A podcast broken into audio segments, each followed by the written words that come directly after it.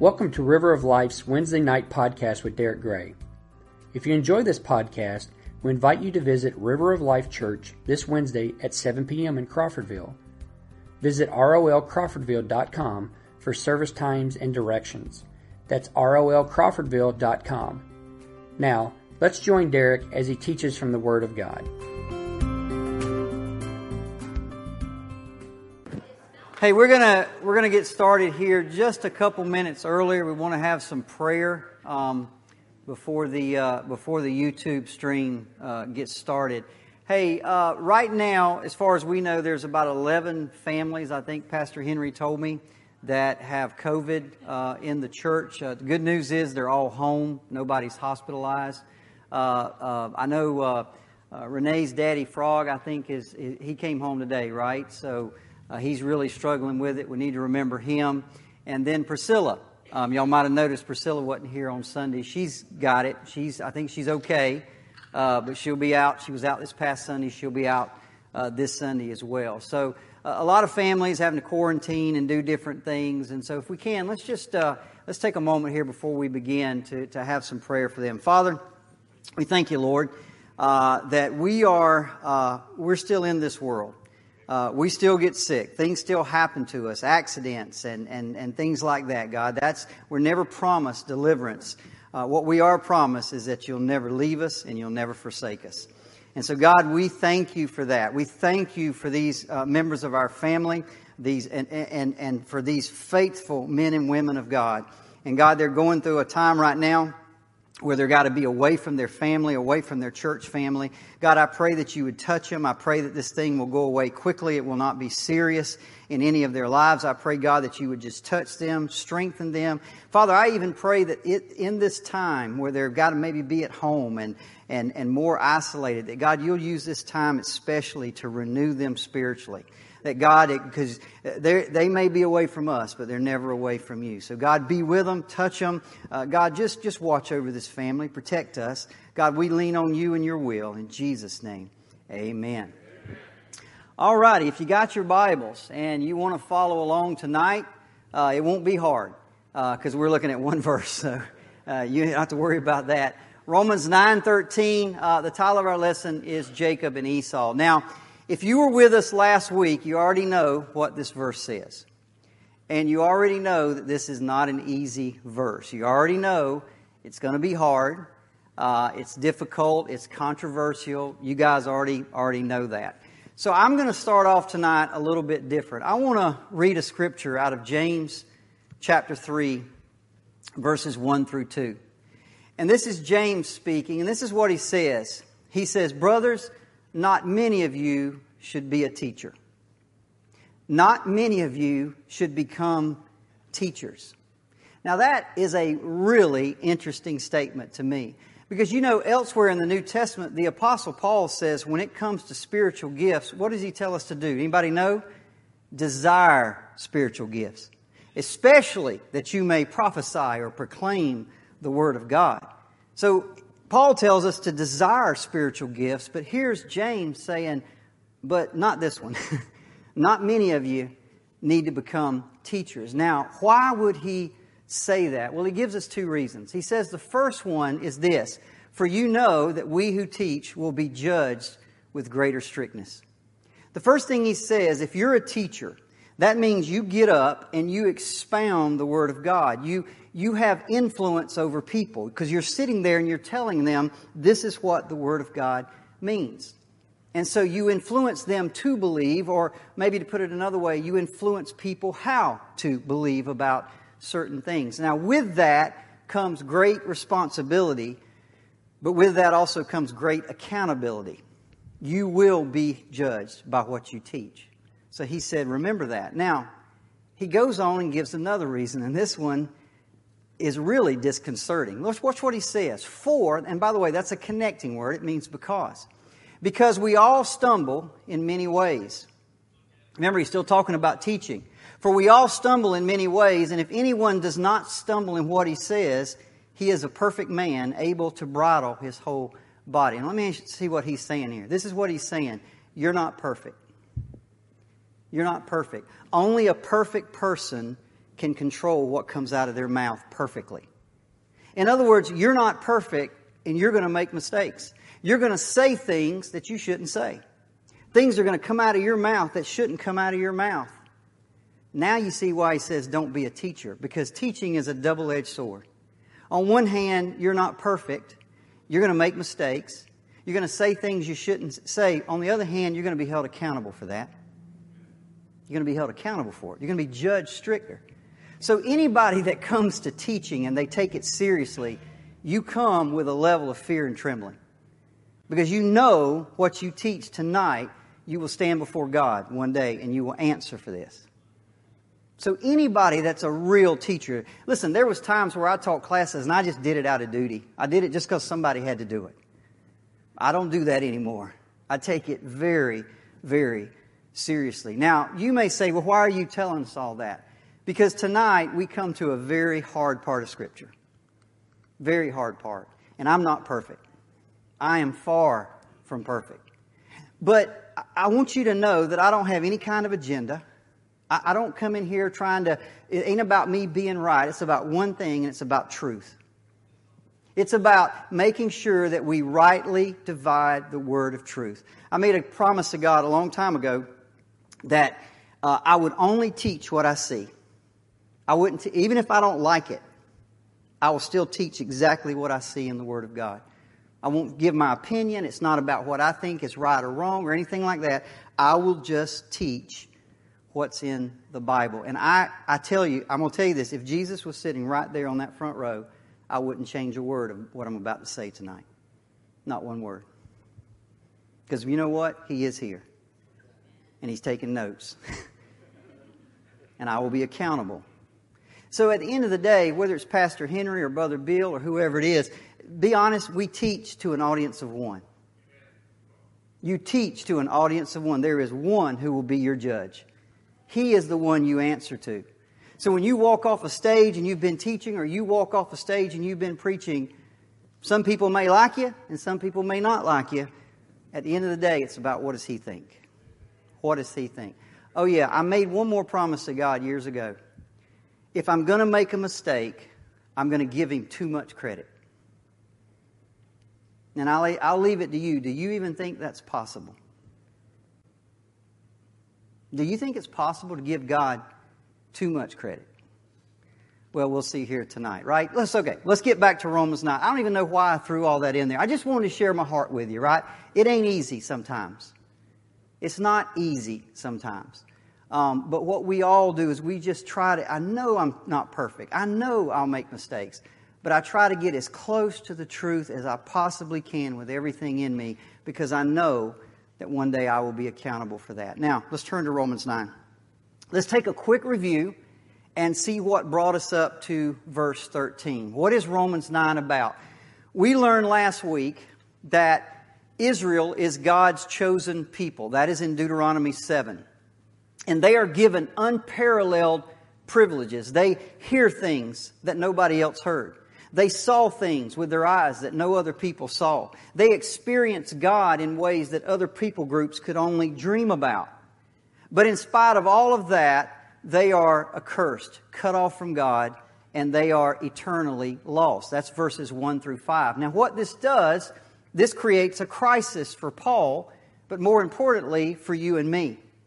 Because it seems possible, just seems possible, that maybe God didn't keep his promises to Israel. And the problem is, if he didn't keep his promises to, to the Jews, then how can you and I ever know? How could we ever have any assurance? How could we ever have any confidence that he's going to keep his promises to you and I? So, what is at stake in Romans 9 is these incredible promises that he gave us in Romans 8. So, this is what Romans 9 is all about. It is written to answer this question Has God's word failed? Has it failed? And Paul answers that question in verse 6. Right off the bat, he lays out the problem in verses 1 through 5. And in verse 6, he says this No, no, it is not as though God's word has failed. Now, what's his reasoning? His reasoning is that just because you are an ethnic Jew, Just because you have the lineage and the bloodline of Abraham flowing through your veins, that does not make you a true child of God. It doesn't make you a true Israelite or a true Jew or a true son of Abraham. Now, listen, it's just like America, right? Think about it this way. I, have heard America referred to as a Christian nation. And maybe somebody on the other side of the world looks at America and thinks, wow, everybody in America is a Christian.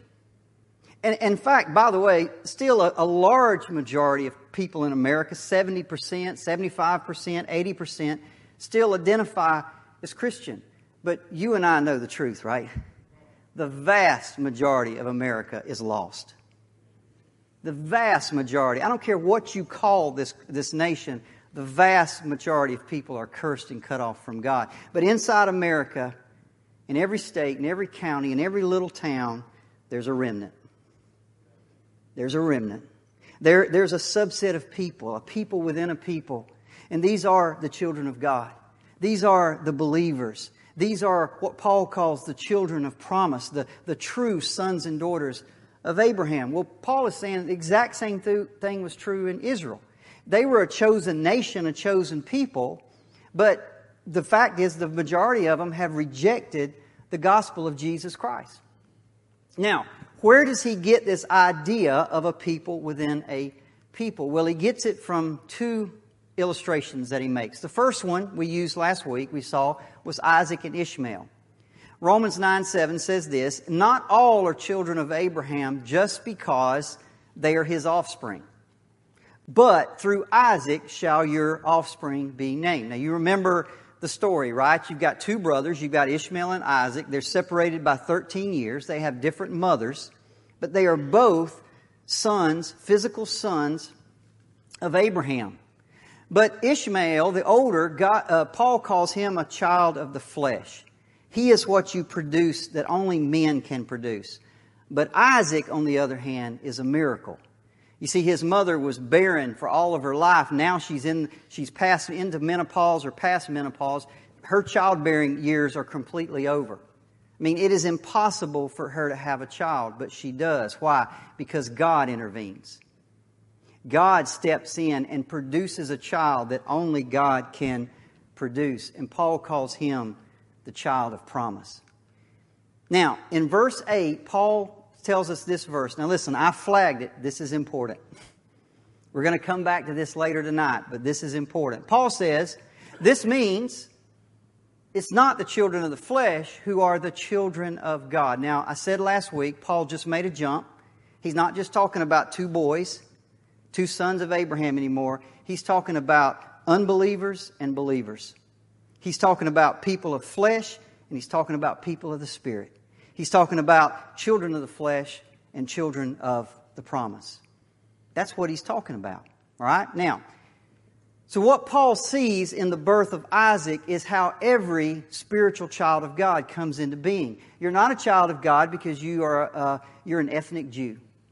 You're not a child of God because you're uh, you're born into the Rockefeller family. You're not a child of God because of your race or your DNA or your genetics or your nationality or your parents or your birth order or, or any physical trait or attribute or anything like that.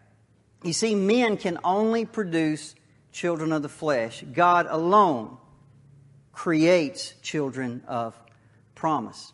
That's his first example. Then he goes on to give a second one. Once again, two brothers in the Old Testament, Jacob and Esau.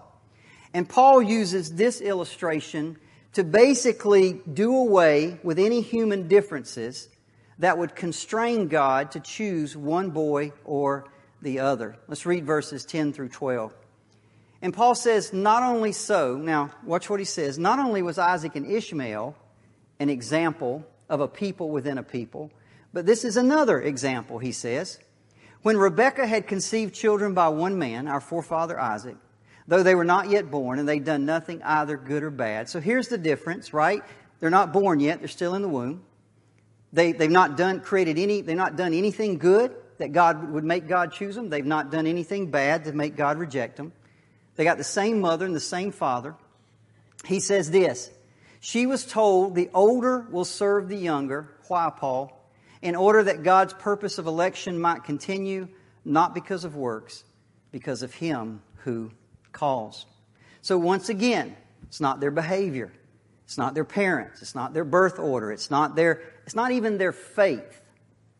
They don't have any faith. Hadn't been born yet. Hadn't heard anything to believe in. They hadn't done anything good or bad.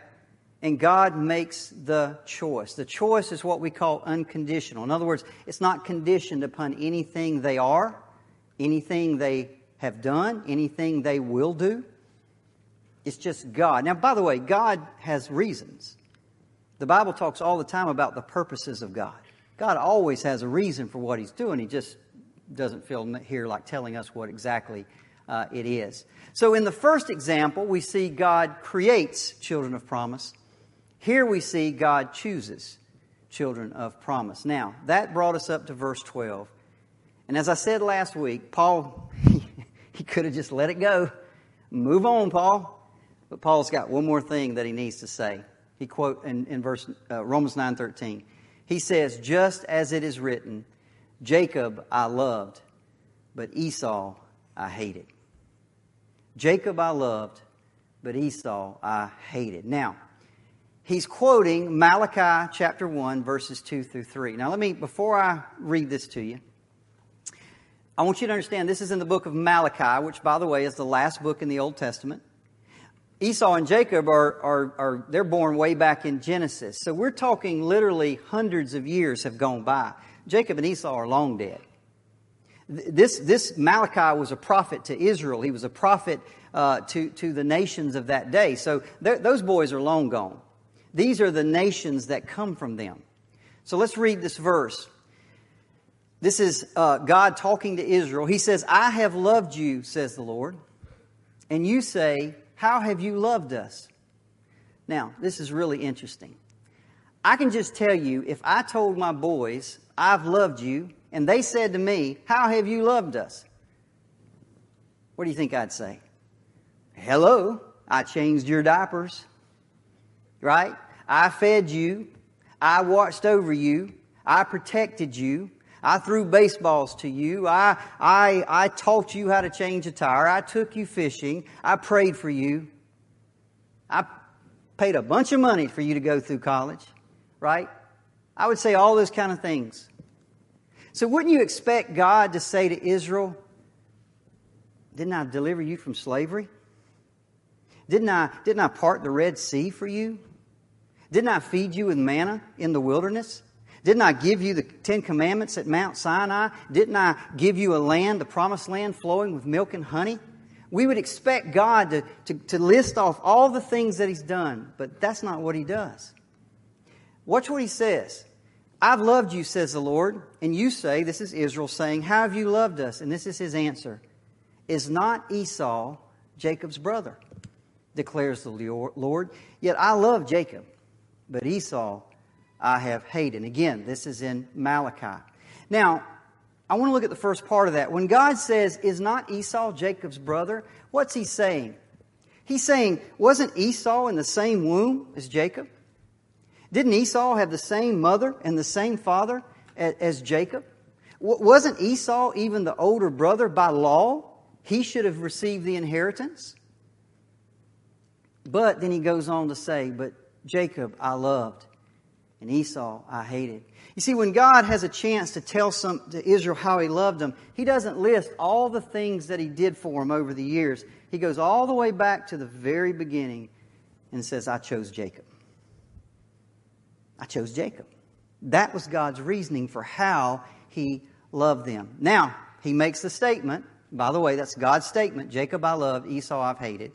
I want to look at both sides of this. Because I know everybody wants to focus on the Esau I hated, right? Because that's the hard part. That's the controversial part. What does that mean? But you can't understand that part unless you understand this part. So we're going to look at this first. What does God mean when He said, Jacob, I love? Well, let's go back two weeks ago. You remember two weeks ago, we're in Romans chapter 8. We're at the very last verses. Paul says nothing can separate us from the love of God, right? And we talked about love. When we asked the question, what is love? And what we saw is that biblical love is not based on feelings or emotions. Now, I said then, doesn't mean it's devoid of feelings or emotion or affection, but it doesn't require those things.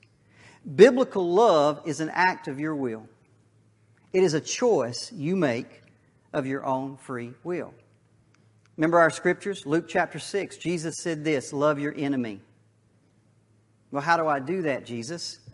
Do good to those who hate you. Bless those who curse you. Pray for those who abuse you. There is nothing in that statement about affection or feelings or emotion. He never expects us to feel good about somebody that's abusing us or hating us or doing bad things to us. That, that would be impossible to feel good about that person. He doesn't ask us to.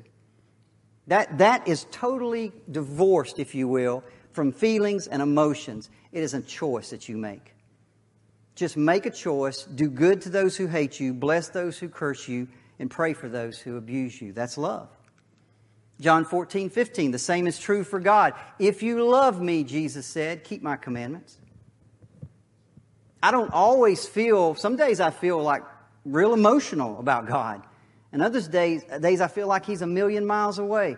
But that doesn't mean I still I love him how? By keeping his commandments. Same is true in a marriage. Husband, love your wife how? Give yourself up for her. Give yourself up for her. Every time love is mentioned, it's always tell it's always about verbs, it's always about actions. So what we saw is our definition of love. Love is a decision of our free will to act for the good of another, to act for the benefit of another. That's what love is. That's what biblical love is. Now, what about God's love for us? Well, it's no different. Go, go back to the Bible, search on uh, scriptures that talk about the love of God. You'll always see action. John 3:16, for God so loved the world that he what? Gave. Romans 5 8, but God shows his love for us, and while we were still sinners, Christ what? Died. 1 John 4:10 This is love not that we love God but that he loved us and sent his son to be a payment for our sin. Action, action, action. It's not based on feeling, it's not based on emotion. It is a choice that God makes of His own free will to act for someone's benefit. Now, you need to understand that. Okay? Jacob, I loved. What does that mean? Does that mean God is sitting up there and he's got these mushy feelings for Jacob and he's got these angry, bitter feelings for. No, no, it's not about that. God just made a choice. When he says, I love Jacob, he said, I made a choice to act for his benefit, to act for his good. And Jacob is born, and he begins to live his life, and God follows him, and God acts for his benefit all the days of his life. Now, listen to me. Please don't make this mistake. I've seen people talk about this, and they'll say, well, you know, God knows everything that's going to happen. I'm sure he looked ahead in time and saw Jacob and he knew, he knew Jacob would be a better man than Esau. He knew Jacob would be a better leader than Esau. He knew Jacob would be a better patriarch than Esau. No, he wasn't. Jacob was not a nice person. You know, I've often said as a man, if I had to hang out with one of those two boys, I'm hanging with Esau. Esau's out hunting. Esau's having everybody over for barbecues. Jacob's in the kitchen cooking pies with his, with his mama. I want to hang with Esau. I don't want to hang with Jacob. Go read the story. Go back and read Genesis. He's a deceiver. He, he takes advantage of his brother at, at a weak moment to basically weasel his birthright away from him. He goes into his own father, puts goat hair when his dad was blind, puts goat hair on his arm, so his dad would think that it was Esau, and his dad blessed him. When Esau wanted to kill him and his mom sent him away to her home country to, to hide out, he spent the next few years with a man named Laban, both of those guys trying to get advantage of one another, always finagling, always trying to get the upper hand. When he finally comes back and he's, he's, he's got this huge family and he's got all these people and he's coming back to the promised land, what does he do? Does he get out front on a horse like a patriarch and ride to meet Esau? No, he put everybody else in front of him. He got in the back. And of course, he finally gets back there and he's got all these kids and he makes the exact same mistake his father did. Isaac showed, I mean, Isaac showed preferences to Esau over Jacob. Jacob turns right around and he shows preferences to the boy named Joseph.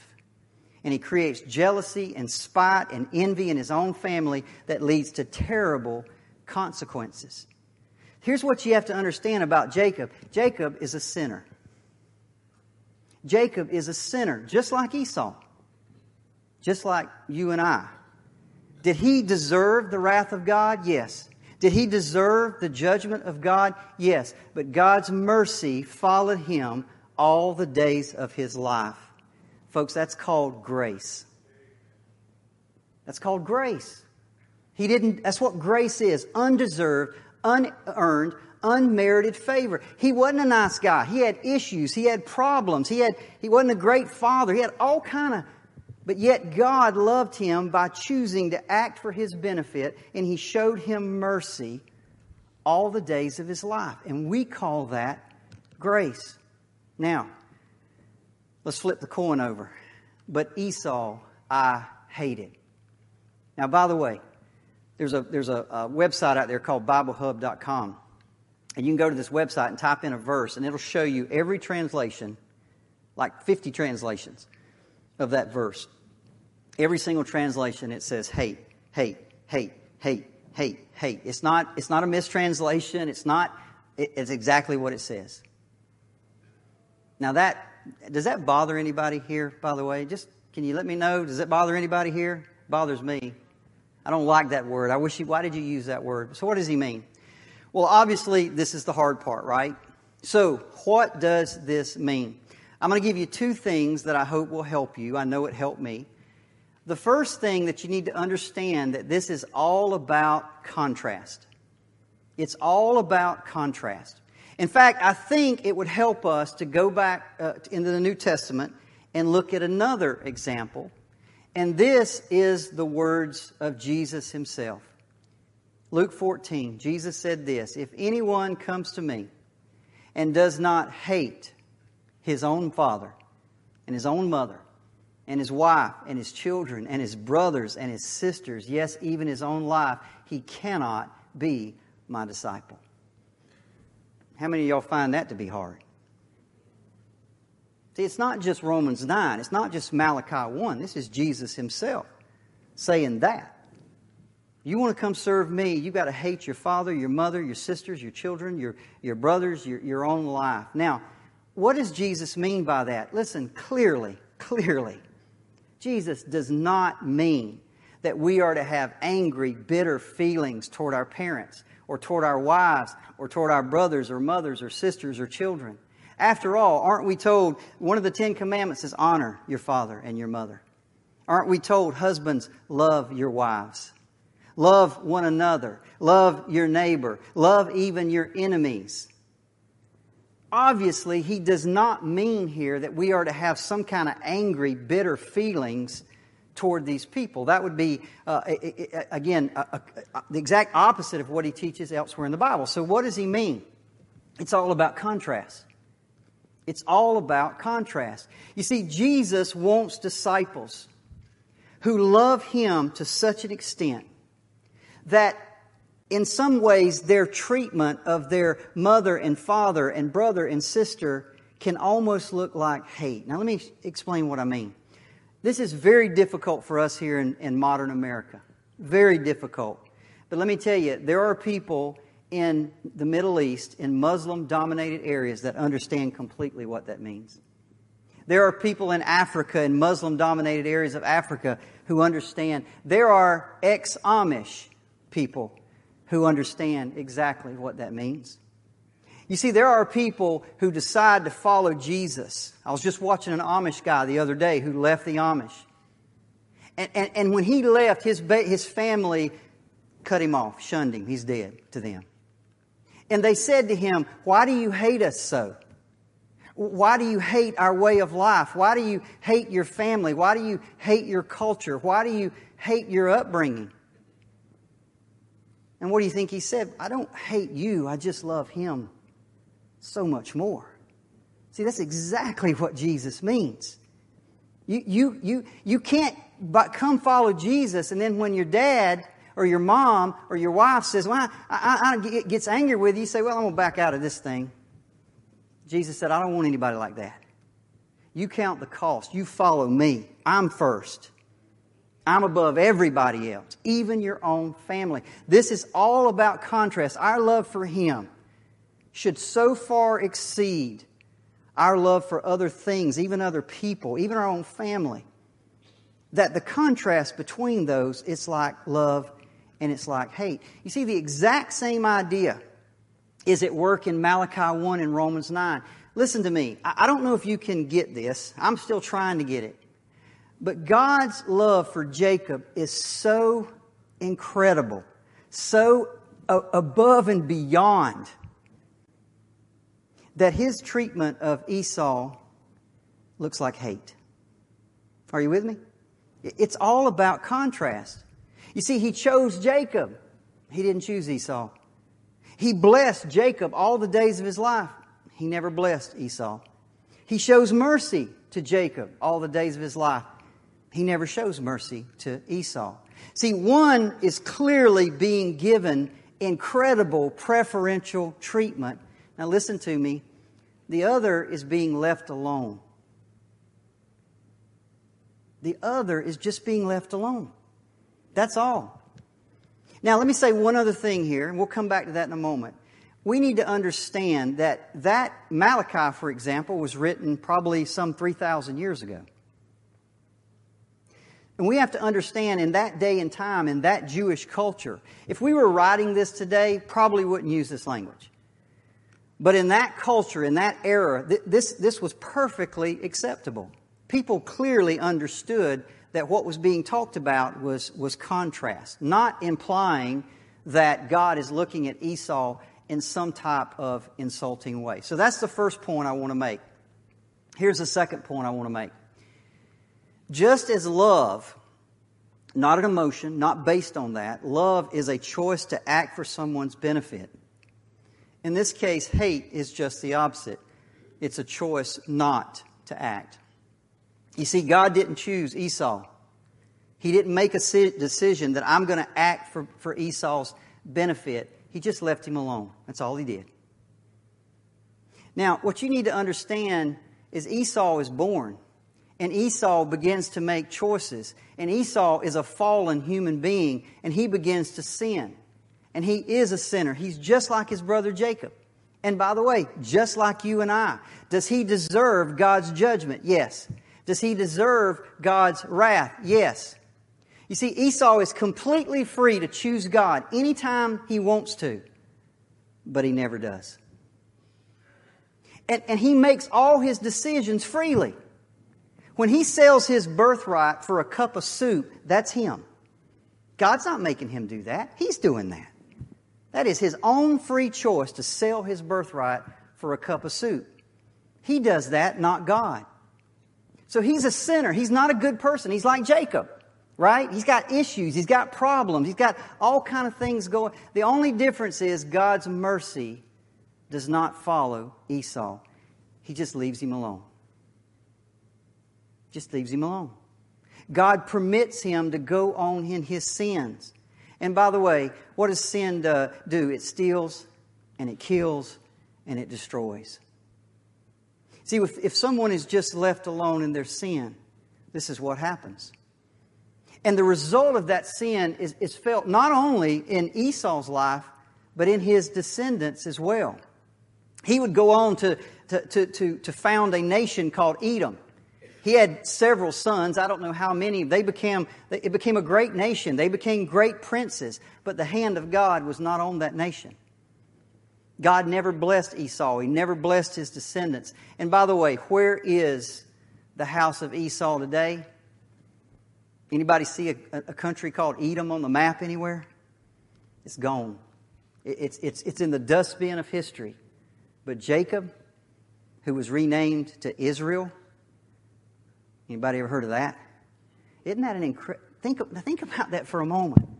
God chose Jacob, showed him, I said, I'm going to act for your benefit. And 3,000 years later, we're still talking about him. Still talking about him. What, what, what kind of magnanimous love and favor and grace is this that God is pouring out on this man. Now let's go back to Malachi. I want to read the whole. Remember what I said a while ago?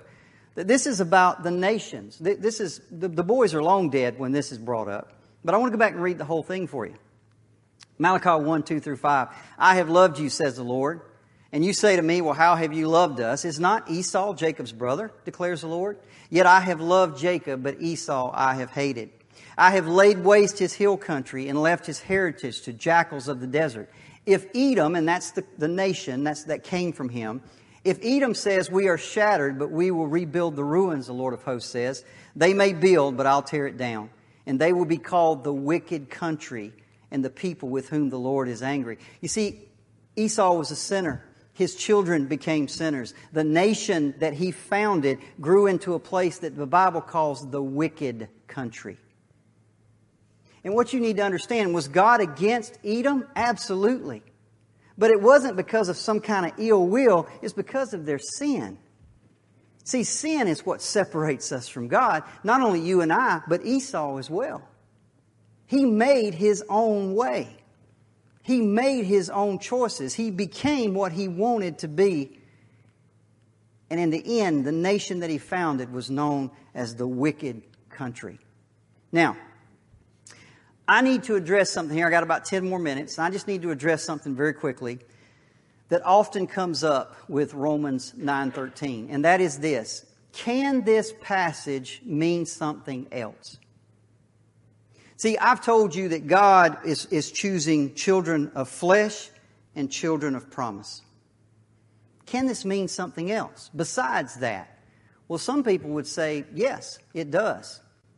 They would say that Romans 9 is all about God choosing nations, not people. Okay? So let me give you a quote. This is an article uh, from uh, Dr. Rick Flanders. He is a staff evangelist with First Baptist Church of Bridgeport, Michigan, I believe. So this was an article I read several years ago, and I want to I want you to read what he says about this verse. He says this: Romans nine reminds the reader of God's choices in regard to the forefathers of the nation Israel. He chose Isaac over Ishmael to receive the blessing of Abraham and thus be a forefather of the chosen nation that would bring Christ into the world. He chose Jacob over Esau to continue the family line that would develop into the nation Israel. In both of these cases, God chose the second born over the firstborn. His choice is not based upon any merit in the lives of those chosen. Because He is God, He's allowed to do what He pleases. But notice, the passage is not talking about Jacob's eternal salvation or about Esau's salvation or damnation. It is about God's choice in the makeup of the Messianic and Israelite lines.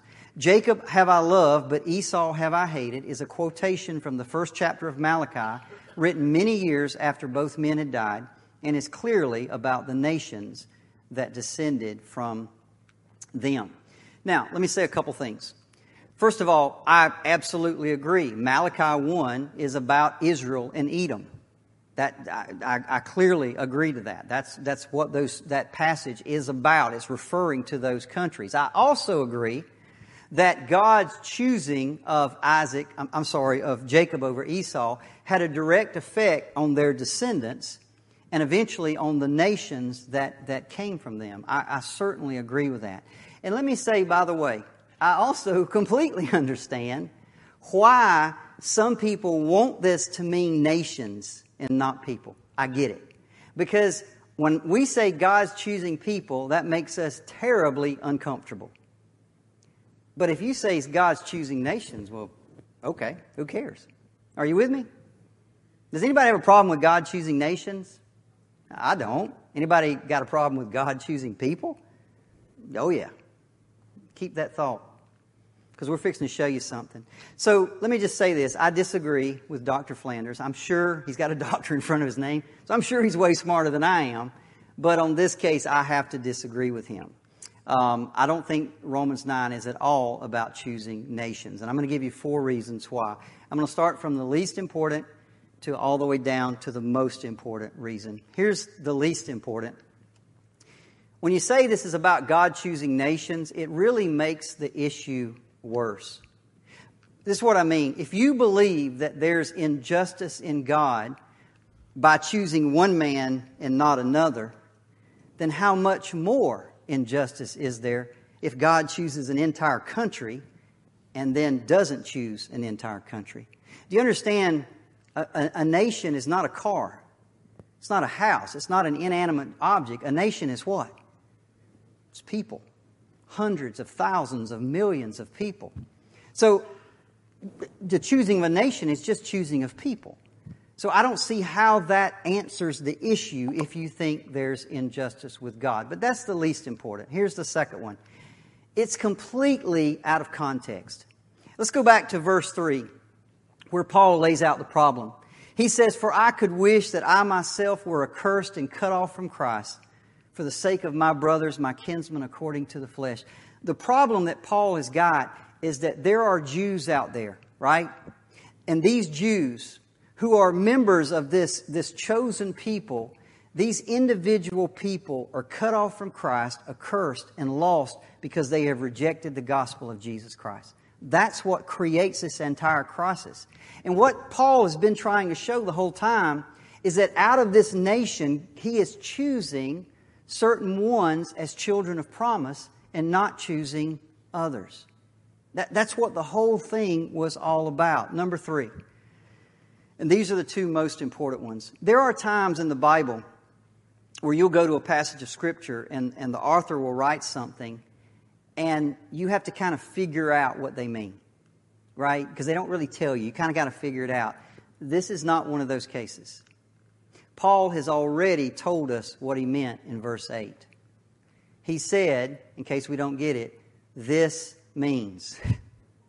He says, when I'm talking about Isaac and Ishmael, when I'm talking about Jacob and Esau, this means, he says, it's not the children of flesh who are, say it with me, the children of God. He's talking about believers and unbelievers. He's talking about people of faith and people of unbelief. He's talking about children of God and children of the flesh. He's not talking about nations. He's not talking about nations can't be children of God. That's the whole problem here. The, the, the nation of Israel is not just by uh, guaranteed to be children of God. Okay, and, and by the way, you can't change that language either because we just came out of Romans eight where Paul says the Spirit Himself bears witness with our spirit that we are children of God. He means the same thing here. He's talking about individuals. Now, number four, and this is the most important one. This is how I know that I know that I know that Paul is not talking about nations, that he's talking about people. Okay? Here's how I know. Let's go back to Dr. Flanders' article. Did you notice what he said? He said in both of these cases, now, by the way, he believes God is choosing nations, and this is what he said. In both of these cases, God chose, and because he's God, he can do what he pleases. Right? In other words, he has no problem with God choosing nations. Neither do I. I got no issue with that whatsoever. But let's say, for one moment, everybody here, just for one moment, let's just say that God is choosing individual people. What would our response be? Come on, somebody. What's your response? Anybody else? Separate yourself out of it for a moment. It's not about you and me. It's about this idea that God is choosing one person and He doesn't choose another. He does it when in the womb, before they've done anything good or bad, before time begins. You telling me that's not your response? That's not fair. That's not right. That's not fair. That's my that's how I feel. That's not fair. Now, let me tell you something. Paul has preached this on street corners, in synagogues, in coliseums all over Asia. And every time he preaches this, he gets the same response. That's not fair. That's why the very next verse, in verse 14, Paul says this What shall we say then? Is there injustice with God? See, that's how I know he's talking about people, because if he's talking about nations, nobody cares. But Paul's heard it over and over and over again. He knows what people think. That's, that's unjust. So he just goes right ahead and answers what every one of us deep down is feeling. That's not fair. And then he gives his reason. He, is God unfair? He says, By no means, for he says to Moses, I'll have mercy on whom I have mercy, and I'll have compassion on whom I have compassion. Now, we're going to talk about these verses next week. By the way, doesn't get any easier. I hate to break your bubble, but it doesn't get any easier. Paul just keeps digging it deeper and deeper and, and deeper. But we're going to do something a little bit different here tonight. I'm going to ask you to do something. I thought a lot about this. I, want us in just a moment to, to, to, if you will, to come to the altar and spend just a few minutes at the altar if you can, or you can, if you can't, you can just stay right where you are. But we've talked about two things tonight. We've talked about Jacob I loved and Esau I've hated. And I understand that second part is just so hard, right? I, I, get it. That's the controversial part. That's the part that's difficult to grasp. But can I ask you for just a moment to set that aside and let's go back to the first part? Jacob I loved. Because see, if you're here tonight and you're a child of God, you're Jacob. You're Jacob. You see, you are a sinner. You got problems and issues going on in your life. If people knew some of the things you think and say, they wouldn't even they wouldn't want to be around you half the time. We all got problems. We all got issues. Yet God's mercy has followed you all the days of your life. God loved you. God made a choice to, to, to set His favor on you. It's called grace. We are Jacob. And, and I just think tonight, as we come into something like this, and yes, it's deep, and yes, it's heavy, and, and you, may, you may very well disagree with me on that second part, but folks, you can't disagree on the first part. That's what love is. That's what grace is. God choosing to set His unmerited, unearned, undeserved favor on you, even though you got problems and issues and sin, His mercy is just following you all the days of your life. And I just feel like tonight that we just need to take a few minutes to just celebrate that. To just come and say, God, thank you. Thank you for choosing me. Thank you for loving me. Thank you for pouring your grace out on me. I think there's just something about affirming that in our heart. I don't want this to be this, this can't just be a theological thing we go into and have, well, that was interesting. If we just do that, we, we missed it. I want to walk out of here thinking, man, man, he loved me that way. He chose me that way. He poured his grace out on me that way. So if you will, if you'll join me at the altar for just a, a few minutes, we won't be here, uh, we won't be here long. Just take some time, if you will, to um, just affirm that. Celebrate it in your own way. Just tell God how much you appreciate and how thankful you are for what He's done for you. Pastor Henry, you, when you get ready, will you close us in, in prayer? Our Heavenly Father, we bow before you tonight. And we are humbled by the thought that you would love us. So undeserving. And yet you've poured your love out on us. Lord, all we know to say is thank you. Thank you for your amazing love. Thank you for your amazing plan. Thank you, Lord. Thank you that you gave us. you gave us that call. And we don't even know why. We don't know why we're not dead and in hell today. We don't know why we're not out in the world uh, blaspheming your name, except that you had mercy on us. And it was your goodness, it was you, it was your goodness that led us to repentance. Thank you, Father. Thank you, Father. Lord, we bow before you. Oh, Lord. Lord, I think of that song, Who Am I that a king would bleed and die for? Who am I that he would say, Not my will, thine for? That to an old rugged cross he would go. For who am I? Oh, Lord.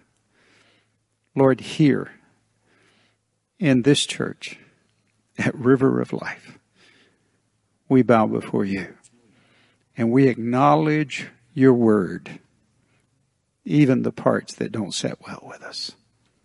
We acknowledge your word. And Father, we bow before you to say thank you, thank you, thank you, thank you. In Jesus' name, amen. Thank you again for listening to the River of Life podcast. If this message has touched you today, or if you need someone to pray with you, please let us know. You can call us at 850 926 1200 or send an email at info at riveroflifefl.com. We also encourage you to check out River of Life live this Wednesday at 7 p.m. in Crawfordville. Please visit rolcrawfordville.com for more information and directions.